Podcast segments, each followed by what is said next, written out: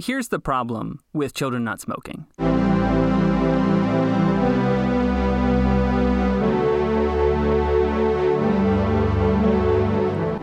Hi, and welcome to Meet Your Heroes. I'm Audrey, And I'm Elliot.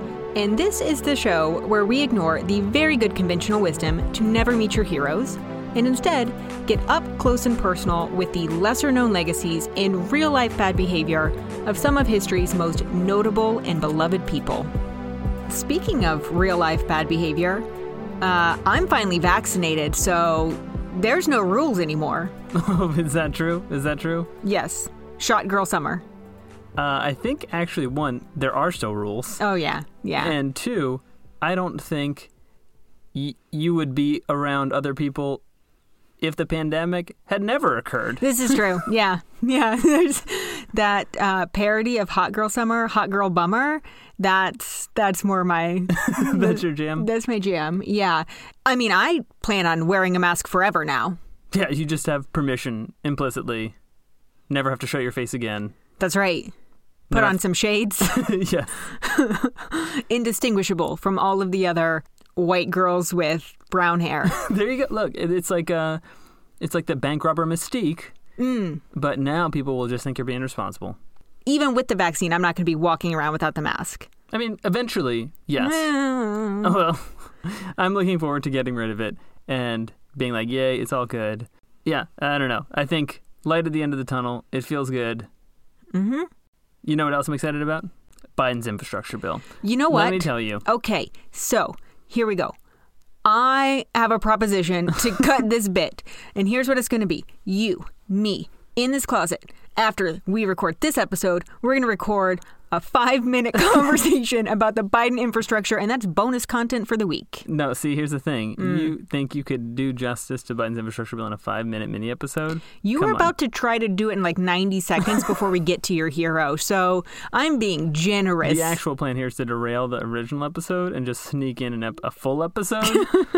but if you're not interested right now, I mean, like, we, how are you going to pay for it? We haven't even talked about the alternative minimum corporate tax yet, right? Just shut down the international tax loophole business entirely. Sorry about Ireland. Sorry about your luck, right? But no, but no, that's not what we're going to talk about today. You can have six minutes. I'll compromise. Six minutes on the infrastructure bill. Give the people something they've never asked for, probably don't want, are not going to listen to, but that you will enjoy. I did as my gift to you.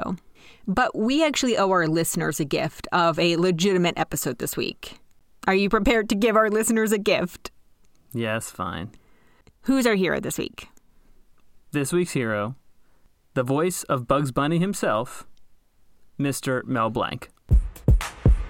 If my memory serves me correctly, this is the second hero in a row that you've done that is about bunnies? Okay, yes. So we don't have to make this a thing. Yes, technically speaking, this no, is two bunny now weeks in a row. you know what? Double down. Now this is an entire show about bunnies.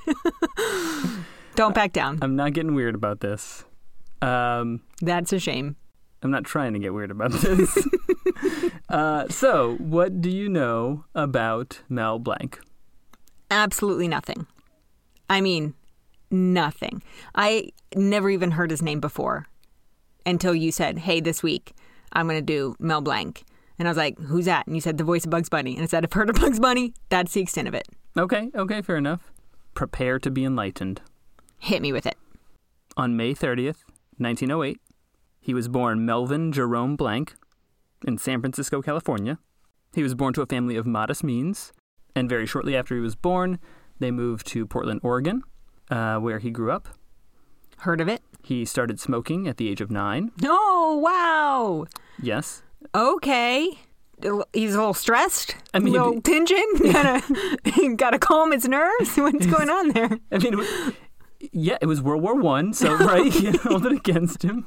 I mean, I mean, like, we get, you know, kids who are stressed these days, little stress balls to squeeze in a therapist, and they're just passing out packs of cigarettes. you know, I ca- ca- can't argue with the results. If you start smoking at nine, I bet that's like very good for your voice. Yeah, I mean, like, so here's the problem with children not smoking, okay. right? So, have you ever spoken to children? too many children. I used to be a teacher. We have a child. Like, I have heard the voices of children echoing in hallways. If you don't get those children smoking early, their voices are very high pitched, not pleasant to listen to. But, however, hmm. if you have those children smoke from an early age, they develop this nice, raspy, deep baritone that then sets them up for a lifetime of successful voice acting. Have you told this to Joe Camel? Get Philip Morris on the line. New marketing tactic. Hook 'em young. There we go. Yeah. Um, Do you want to be a star, children? Here's some cigarettes. be a star. Yikes. Yeah, okay, so he was also a bit of a ruffian. He was not very good at school. Oh, Um, you think? yes, he was a little bit of a rebel. Uh, in fact, uh, when he was 19, Mm-hmm. his teacher told him, no, when he was 16, his teacher told him that he was never going to mount to anything with a name like blank. So instead, he changed it to blank, but spelled with a uh, instead of a K. So, like, Blanc. Yes, well, except with the pronunciation still the same as blank. And you're certain of that. Actually, well, You're okay. certain. You're certain that this man who started smoking at nine is a bit worldly, if you will. The war's going on. Didn't change his last name to be Blanc. He's. You got to really sell the Parisian child smoker here. Okay, well, so now that you mention it, I realize this entire time I've seen it written many times throughout my childhood. I I read a ton about him, but I never watched any videos. Yeah, it, may- it may have been pronounced Blanc, Mel Blanc. That makes actually a lot more sense now that I'm thinking about it. Okay, okay, fair enough. Any Mel Blank slash Blanc experts, like real experts out there, give us a call. Hold on, wait, wait, wait. I'm actually, uh, I'm, I have to bust out the Google music again. One second. Okay, so having Googled and actually YouTubed this thoroughly, it is Mel Blanc. He stuck with Blanc. Just, he had the opportunity to be the nine year old smoker named Blanc, but instead stuck with Blanc, just spelled with a C instead of a K. Huge, huge missed opportunity. Yeah, I agree. I agree totally. He didn't let that stop him. Changing uh, his name or the shitty teacher. either, either the bad name change, the bad choice of name change, or the teacher. At 19, he went to go make it big in radio. It's the Depression. It is a form of communication where you can reach a ton of people with entertainment. He was a good musician, so he was a composer, or not a composer, uh, orchestra leader for a while Wow. a conductor. Uh, thank you. Conductor is the word I'm looking for. Eventually, he met his wife, Estelle Rosenbaum. They married when he was 25 in 1933, and they found themselves a little radio show in Portland called Cobwebs and Nuts. They they picked that name Yes, on purpose? apparently so. About spiders and squirrels. yeah, I was say, wh- what's it even about? no, okay, so apparently it was it was about they were like uh he ran in the show, his character ran a mechanic shop to like repair cars that were like cobwebby old and nuts and bolts and stuff.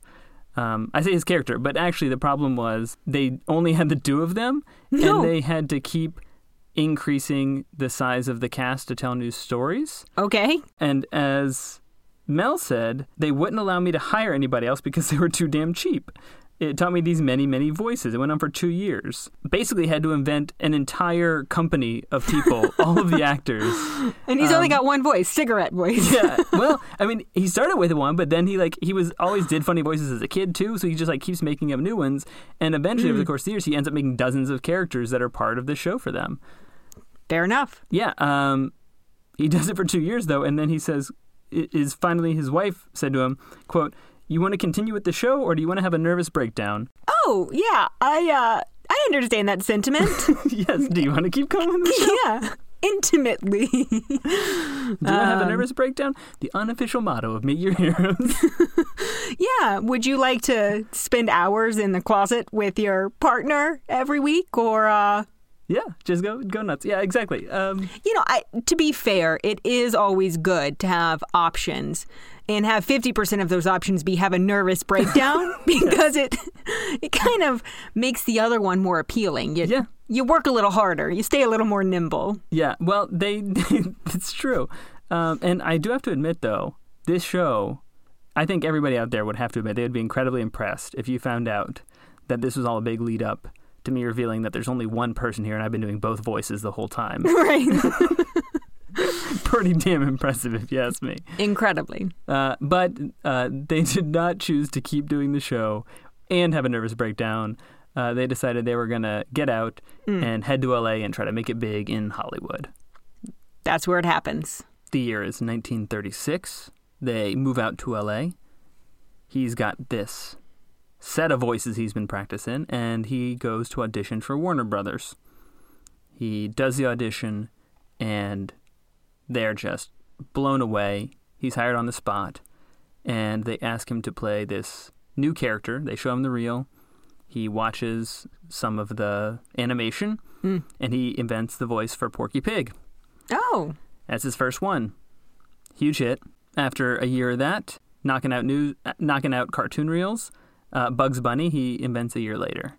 Sure, that's like right around wartime. Isn't that Bugs Bunny's purpose? Well, so Bugs Bunny is doing pro-war propaganda, Got it? also doing training films for the troops, Yes. um, doing all kinds of patriotic things. But also a big part of it is just making sure you have entertainment for the home front, right? Trying to keep people entertained, cheap movies and like things to keep morale up.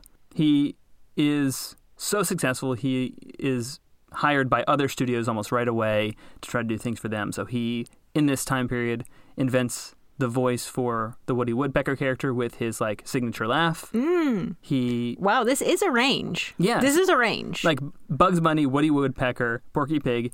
Then he goes. Disney calls him away for three weeks. Has him do uh, some work on Pinocchio. Um, although, in kind of sucks. He does like three weeks of this work, uh, recording a whole role in the movie Pinocchio.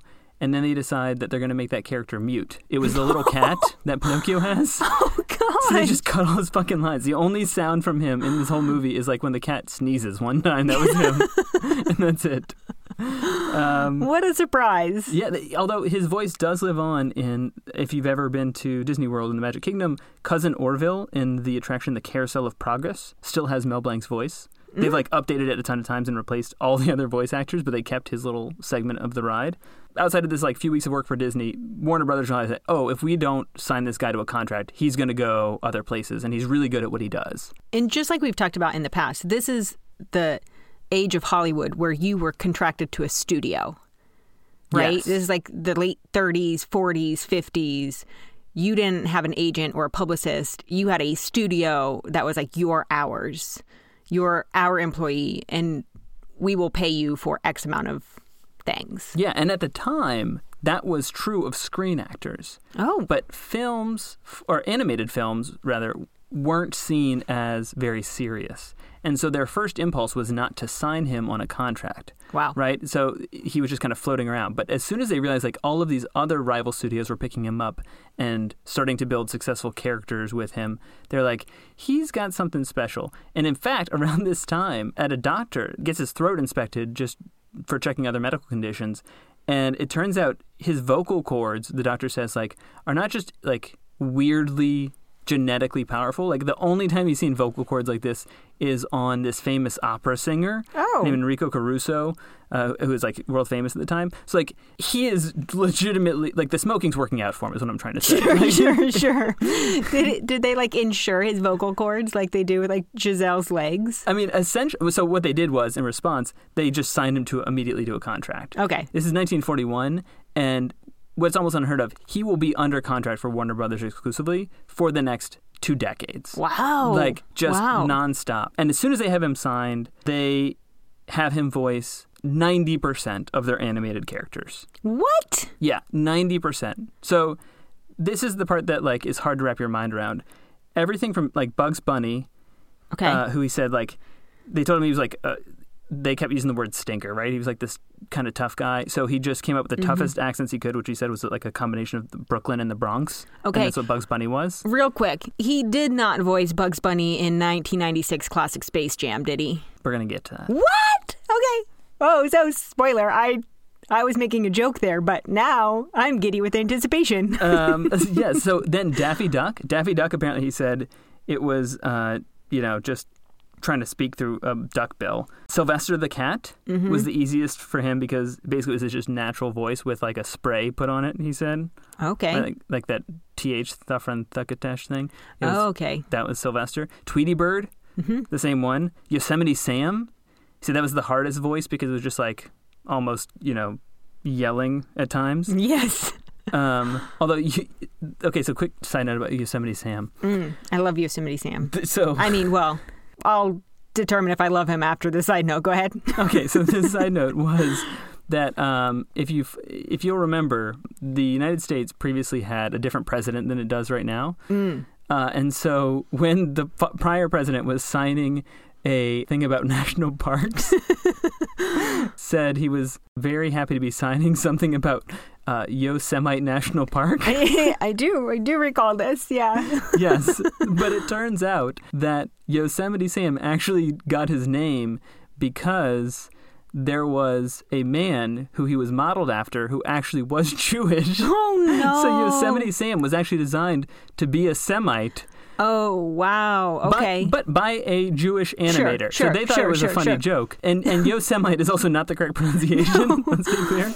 Uh, here's my side note about Yosemite Sam. My dad is a pretty good artist, but uh, the character that he has perfected beyond all the other characters is Yosemite Sam. And at I one point, yeah, in my childhood home, my mom had used this is like very early '90s stencils and nice paint to create like a f- like drew a f- red fence around the bottom of our room, Yeah. right, and like flowers made it look Very like a little garden. Very 90s. that Yeah, and then my dad painted a humongous wall-size Yosemite Sam right above it because my sister wanted.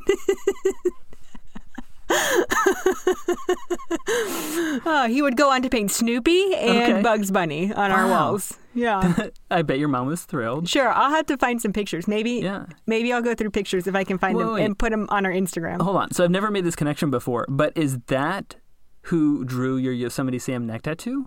yeah. Oh yeah, yeah, yeah, yeah. The, Oh, the it- original. I the didn't realize it, original. it meant so much to you.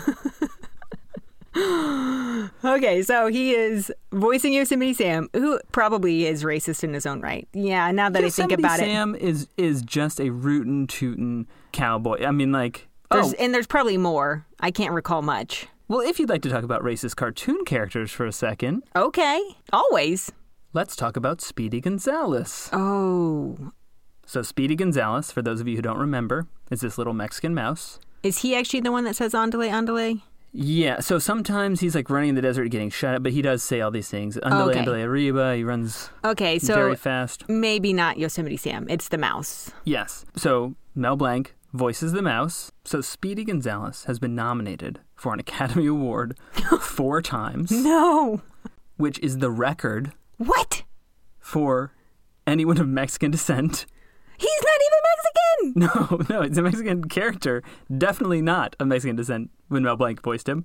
Um, and in fact, so there, the 1950s cartoon uh, Speedy Gonzales won an Academy Award for No. short cartoon. I don't like that. The only other Mexican man to have won is Anthony Quinn. So on the list of Mexican men who have won an Academy Award, it goes Anthony Quinn with 2 Speedy Gonzales with one, Who is neither a man nor Mexican. and then no one else. oh my god. yes, yes. Mel Blanc does this like caricature of a Mexican voice. ABC uh, in the 1980s later banned him from the airwaves uh, because the quote title character represents a stereotypical image that is not offset by any other Latino television characters. Yeah, you think? Yeah, uh, Cartoon Network did the same in the 90s. Historians have, have said, like, you know, this cartoon specifically helped popularize this corrosive stereotype of the drunken, lethargic Mexicans at the time. Ugh. The interesting thing about this character, though, so just last month, Gustavo Arroyo in the LA Times wrote a defense of Speedy Gonzales on behalf of his massive popularity with Mexican people, both living in Mexico and in the United States. Quite the conundrum. Yeah, and one of the reasons that he goes into depth about is that at the time and even now, when people saw this cartoon in Mexico or when they were Mm-hmm. immigrants or people of Mexican descent in the United States. Uh, Speedy Gonzales was one of the only representations of anybody of Mexican heritage Wow. on te- television or film. And even though there's a lot of stereotypical parts, Mm-hmm. it was fundamentally the story of this Mexican character outwitting this American cat. And so, like, he, he writes a very, like, deliberate and thoughtful defense about not just in his own personal experience, but in the people around him, about what it actually meant to have that kind of representation when it wasn't like outwardly dismissive or mocking, and it was just enough to like be somebody to see that like had that representation, and how that in and of itself was enough for people to hang on to and reclaim. And so now in the upcoming Space Jam movie, uh, Speedy Gonzales is being played by Gabriel Iglesias, who is like. I love it, right? Like I've always loved this character. Like I want to reclaim this. Like this is like Wow. this famous Mexican character. Yeah, so so even though it was Mel Blanc doing what was a really offensive caricature of what you would hope that it would look like, just the fact that there was any representation there has proved like paint this interesting, like complex story of like how important representation actually is to people wherever they can find it. as someone who is overrepresented, whose image, like likeness, is overrepresented in all media, I certainly cannot speak for marginalized groups of people or have my opinion essentially matter more. I am shocked by that. That is a a complexity that I will grapple with. There are also times in this period, while Mel Blanc is under contract at WB, where he is doing voices that are both not just like stereotypical, um, but incredibly racist, and uh, no one can find any redeeming qualities in the work whatsoever. I am not surprised about that at all. Yes, so we are going to start with one example. This film is called Coal Black and the Seven Dwarfs. No, no, So- no, no. So it's written in this vernacular uh, spelling, D E instead of the, and Seven spelled S E B B E N, dwarves. Oh my god. What ti- what year is this? Uh, so this is 1943. No. 1943. right after Walt Disney got done making his other Snow White and the Seven Dwarves, 19 like 41, that had a lot of uh, questionable things about it as well. Yes, so WB, Warner Brothers, releases this parody, which is a musical remake with all black characters. I'm going to begin by reading you verbatim a review from Okay. the Motion Picture Exhibitor. It said, quote, From that time. yes, from this time, from 1943. Okay. The motion picture exhibitor said, quote, A satire on Snow White done in blackface, set in modern swing. This is the best in a long time. It's very funny. What? And then the Film Daily agreed and said, quote, Set this one down as a rather amusing satire on Snow White and the Seven Dwarfs. All the characters in the latter are replaced by darkies. The dwarves come to rescue in a way that makes for numerous laughs. they don't know what satire is. That is not satirical. That is horrible. No, yes, yes. To be very specific, so if you watch this, it's pretty shocking. So um, there's this really great piece by uh, Christopher Lehman, who's the chair of the Department of Ethnic, Gender, and Women's Studies at St. Cloud State University in Minnesota. He actually has written this a book on the representation of black people in America in animation in the first half of the 20th century. He, he describes it like this The entire cast is African American caricatures. Uh, the directors sought African Americans to voice those characters and perform the film's music. I'm going to say here, with the exception of Mel Blanc. Mel Blanc plays all the dwarves. They did find black voice actors from musicals to play the other characters, except for Mel Blanc. It continues. Several several books and articles have noted uh, his fondness for African American jazz and his insistence on the entertainers he hired for the film. As a result, the cartoon sounds unique among all the cartoons produced by Warner Brothers before or since. But let's be clear: not only was Mel Blanc voicing some of them, it was all white writer, all white animators, and I'm going to continue this quote from Dr. Lehman. All of the characters have the standard ethnic caricature of big lips, and the prince has dice for teeth, an homage to the hoary gambling stereotypes attached to African Americans. The dialect, uh, dialect abounds right down to the prince's full name, which is Prince Chawmin, C H A W M I N, and the full title of the cartoon itself. The songs also have the dialect, as when the heroine, sing, heroine whose name is So White, sings I Wash All Day. Among them, the dwarves are characters of other entertainers, and the Wicked Queen is a bandana and slippers away from a mammy. Oh no. Yeah, so this is What? so Mel Blanc is in the middle of what is this extremely racist and like very misguided attempt to like portray black culture, right? The thing to point out here is that this was not like a uh, thoughtful, loving attempt to portray right like the best parts of it. It Yeah, reflected how could it be? right? It reflected the stereotypes of the worst parts of the poverty that black Americans were being forced into into Jim Crow South. I mean, the M- N- NAACP immediately said this is incredibly racist. Yes. Stop. Like at the time, it was it was immediately clear that this was just a continuation of all of the worst stereotypes that justified essentially the apartheid state that you had in in the South. Yeah. People say it was a different time. Like at the time, everyone understood Yes. right? Like what was racist, and this was it.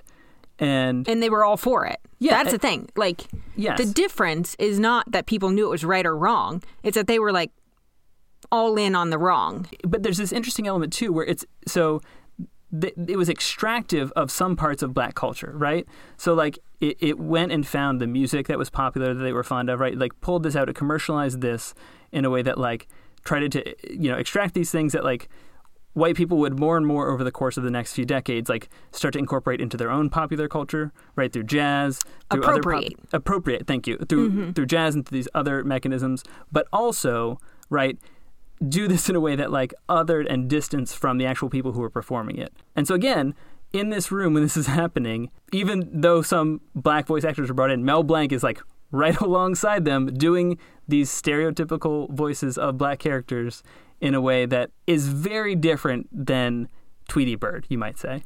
You might say. This film ends up being so incredibly racist that it becomes one of what is uh, today known as the Censored Eleven. There's 10 more? Well, yes, Okay. there's actually many more, Okay. but in the many more really racist cartoons that get made around this time, there are 11 that are so bad that people actively sought to buy up the rights to be able to make sure that they did not make it to air or distribution. Oh my gosh. Mel Blanc stars in nine of them. Wow. Yes, he is right in the thick of the worst possible projects. And and to avoid like any kind of like letting him off the hook, he had risen to an amount of fame at this stage Yeah. that that made him not just unique in the studio, but unique across the entire country and world in terms of voice acting. So mm-hmm. he was the only artist in voice acting who'd ever negotiated to put his name above the title on the credits page. So if you ever go see old Bugs Bunny cartoons, it will mm-hmm. say a Mel Blanc cartoon Sure. at the top because he's probably doing all the voices. Even if he isn't, he's the only voice actor that gets credited, right? So he has hmm. like this ability to pick and choose projects, right? He has this control. Yeah. And he still decides, finds his way into 90% of the absolute worst, most racist cartoons that anybody makes and that are actively like sought out to be bottled up and avoid being shown in the future. I wanted to start with this Snow White cartoon because it presents this interesting case where you see this appropriation of black culture in a way where there's like some stories that like people really valued the music and and then built these like really r- racist visual characterizations around them and like enforce these stereotypes. All of the other ones there's no there's actually just no redeeming value whatsoever. It is just a, a cartoon that's made to be funny by othering and mocking these stereotypes of black people in a way that justifies systemic oppression, right? Like I mean, I don't think that first example is any better. I don't. To some degree, it's like insult to injury, where you're like, "Oh, I actually like this part of this specific culture that is not mine. I'm going to take it and use it to profit." But at the same time, as this thing that I'm like stealing and enjoying, I'm going to further uh, propagate misinformation and uh, stereotypes that will, in very permanent and systemic ways, oppress millions of people, tens of millions, hundreds of millions of people. Yeah, I mean, so the reason that I think there is this tension, even when you read some black scholars who have thought deeply about this topic, on uh, on this one or maybe one other cartoon is because just like in the Speedy Gonzales example, um, there are so few representations of black culture, the black experience in media at this time, right? That like some people are like, even if it is in the face of all of these racist tropes, like this is the one place where like somebody took seriously some aspect of black life and like demonstrated on screen in a way mm-hmm. that wasn't exclusively about exploitation. That said, they get bored of that very quickly when they find other ways and just continue to make a lot of other films that have no redeeming representations and are nothing but tropes and exploitation and racism. I am not a black scholar who has thought deeply about this. It just feels very uncomfortable to consider all of that. And wow. The long legacy of uncomplicated racism of the animation complex that Mel Blanc was in the thick of in this time, The direct mainlining racism. right, includes films like Jungle Jitters, where a traveling salesman knocks on the door to a group of African cannibals. Oh, which, what? Yes, all the natives, of course, right, have like the speak gibberish and have like all Mm-hmm. of the tropes of blackface you would expect. There is all this and Rabbit Stew, it, where a it's like an uh, imagine if you had the Elmer Fudd type cartoon with the Bugs Bunny, right? So it's a Bugs Bunny Elmer Fudd type thing where there's a hunter trying to get Bugs Bunny, um, but it's noticeable because Elmer Fudd is always outsmarted. But in this one, because it is a blackface character, it is a much more confused, much more dumbed down, and the visual gags are all around how they they, they portray him as like a literal sucker at times, right? Oh. Yeah, like like he's a sucker. Um, also, like they play to his vices. Like at the, the end, he's literally gambled all his clothes away in the middle of the forest. Oh no. Right? It's just like imagine Elmer Fudd, but if you're like, how do you make this person look worse? Angel Puss was another one, which was on this list. It's considered one of the single most offensive of the cartoons. There is a cat who's trying to outsmart a black man who's trying to drown him. The black character's design and voice and superstition are all just like the the worst combination. Basically, if you if you look for any of these patterns, you find all of them in this one cartoon. And Mel Blanc again is the star and is just like in the thick of this production. Does he just roll into the studio and is like, what racist bullshit do you have for me today? Let's go? I mean, he's got his choice of projects at this time, right? What? And there are other people, again, who will do these cartoons. They don't get credit for them. Uh, and Mel Blanc is, is signing up for projects. I, I've kind of left out some of the just very racist, anti Japanese war cartoons as well that are worked into some of these alongside some of the other racism. Oh, well, don't Um, worry. If our listeners want those, they can go back to the Dr. Seuss and Walt Disney episodes. Yes, exactly. Right. So we've covered two other animators who explicitly did like the anti uh, or the war propaganda that was very explicitly uh, anti-Japanese, anti-Asian. Happening at the same time. Yes, happening at the same time. The the complicating part of this legacy, right, is at the same time he's doing these, he's also basically inventing the voices and characters for all of the people in the movie Space Jam. Right? No. So no. like, no. so we're talking. Bugs Bunny, Porky Pig, Daffy Duck, Tweety Bird, Sylvester the Cat, Oh. Oh, Yosemite okay, yeah. Sam, right? Like Not not for that story of Space Jam, the just the characters. Jam, right? But every char- right, all these characters that show up, The Tasmanian- canonical Warner Brothers. yeah, right. Tasmanian Devil, Marvin the Martian, Pepe Le Pew, Mm-hmm. the uh, Who will not be in this Space Jam. no, because he's like the sexual assault skunk, right? Yeah. Like, too too Yes. much rape for or Yes. sexual assault for uh, this version of the upcoming version of Space Jam. Wiley Coyote, when Wiley Coyote really does a voice, he does that one. Heathcliff the cat, eventually he does. Basically, over the next 20 years, he does this mix of things that will become classics in animation and also so incredibly racist they will never see the light of day. That's his jam, right? That's his mix. Uh, 20 years after he originally signs it in 1940 and 1960, his contract with the Warner Brothers expires. Uh, and so he goes to wherever he can make the most money, which ends up being Hanna-Barbera. So he does things like The Flintstones. Oh. He does the voice of Barney Rubble and the pet dinosaur Di- uh, Dino. Hi, this is Meet Your Heroes. We're here to ruin your childhood. yes, Every character you love is voiced by a racist. it's true. In 1961, he is driving home from this um, Flintstones job With his feet little pedals. right, bend the car he's, he's method Yes. acting. He's cut the floor from underneath his pedals. pushing his way down. Mm-hmm. Um, he is on Sunset Boulevard. He gets to the stretch that was known as Dead Man's Curve, Ominous. which, as you can imagine, is not going to be good news. He turns it, and a college student collides with him head on, smashes the car up. The college student walks away, but he suffers triple skull bone displacements, Oh, which I was trying to think about what a skull bone, skull bone displacement meant. And I imagine it's like probably not poking out, but it's not in the right place for sure. that is what displacement would imply. Um, Yes. I am not a medical professional. No. So I'm here. I'm always willing to speculate wildly. Yeah. I'm happy to give medical advice as long as nobody takes it. Yeah.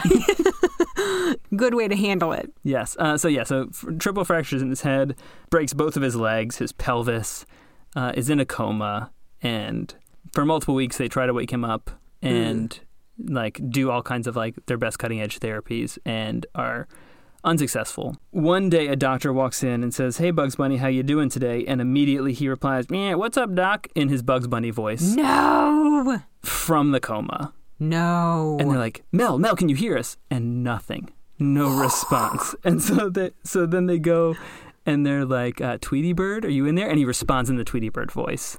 Over the next three days, uh-uh. they talk exclusively to the cartoon characters and are able to pull him out of this coma by having him respond in these voices.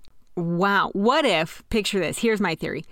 He fully, fully aware, fully aware that this is what they were doing. And he's like, I am a shithead. Here we go. I'm going to not respond when they say no.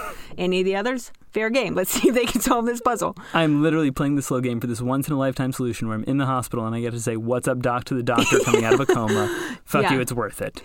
There you go. To be fair, although I would not wish a coma on anyone, if you are going to break all the bones below your hips, it's probably best that you heal. Like you're in a coma while they heal, because that probably hurts like a motherfucker. Unfortunately for him, he wakes up well before they're all healed. Oh, no. So he wakes up three days later, and he's definitely still in a body cast. um, he's in the hospital for uh, over two months before he can get home. He gets home two months. He's still in his body cast this whole time, and while he's there, Warner Brothers rolls in a microphone. he actually records No. episodes of. The, it's Hanna Barbera at this point, but they they re- roll in, and he records episodes of the Flintstones with a mic hanging from the ceiling over his bed while he's in a full body cast. Capitalism stops for nothing. nothing. Uh, it's pretty intense. Wow. 1985, the age of 77. Uh, believe it or not, he is diagnosed with emphysema.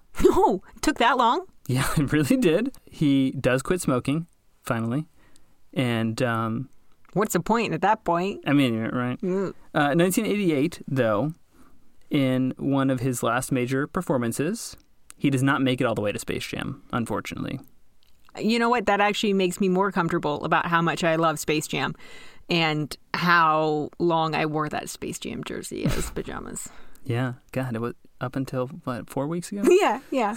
That uh, Space Jam jersey I got as a 10 year old. yes. In 1988, he does perform in Who Framed Roger Rabbit. Really? And so he did the voices of Bugs Bunny and Daffy Duck and Porky Pig and Tweety Bird and Sylvester. One thing I didn't realize about uh, Who Framed Roger Rabbit, it was mm-hmm. massively popular. It kicked off this new era of animation that frankly had like really died down since the Disney classic era. yeah. It was financed by Disney. Wow. It was made by Steven Spielberg, and so he also like mm-hmm. co-produced it. But it is the only time in cinema history that characters from all of the major animation studios appeared in the same film. So it was I did know Disney characters and WB and MGM and 20th Century Fox, like all mm-hmm. did and it. Danny DeVito. and Danny DeVito Yeah. Who? Don't forget Danny. And Michael Jordan. Did he? Wait, no, um, is that a different film? Yeah. different film. the hot girl in the movie is that him? Jessica Rabbit. Is that her name? With the red sparkly dress, purple gloves. I couldn't find any confirmation, but if it is, that's very uncomfortable. Sorry, I'm still not sure about that. In case you're wondering, uh, my phone just captured that. Thought it was. Thought I was asking, or my watch just thought I was asking it a question. well, uh, I'm, g- I'm glad that's not that's not the case. I don't think he did Jessica Rabbit, but with this final knockout performance where he repri- reprise, reprised, reprised all the characters. Mhm. Less than two months later, he was back in the hospital in a coughing fit, never left, and died 1988 at the age of 80. Mm-hmm. His tombstone says Mel Blanc. With a Nancy- C or a K. You would know. I don't with know why I C. asked that. I, I saw the tombstone. Yes, it's, it's Mel Blanc with the C. So it's like legit changed. Okay, Mel- official, official. Mel Blanc, Mm-hmm. 1908 Okay. to 1988. Uh huh. That's all, folks. Oh no. Yes. That's what it says. I guess that's the only appropriate way to end it. Whoa. Yes. Um, so, despite the fact that he is considered as the most prolific voice actor in the history of the industry, and despite the fact that he created almost a thousand unique voices, and despite the fact that he not only has a Hollywood Walk of Fame star for him and Bugs Bunny, Mm-hmm. because of all the very prominent and persistent and deliberate and calculated racism that pervades his body of work, I would have to say that Mel Blanc is not my hero.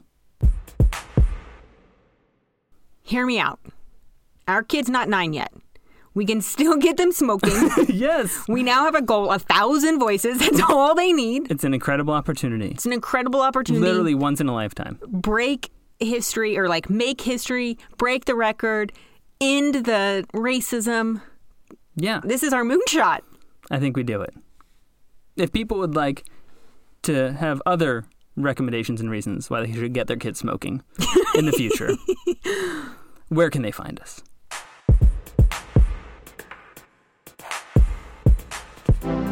They can find us on social media at Your Heroes Pod or on our website at meetyourheroespodcast.com. Yep, and please like, share, rate, review, spread the word, tell your friends. And until next week, Don't be a hero. don't be a hero. Bye.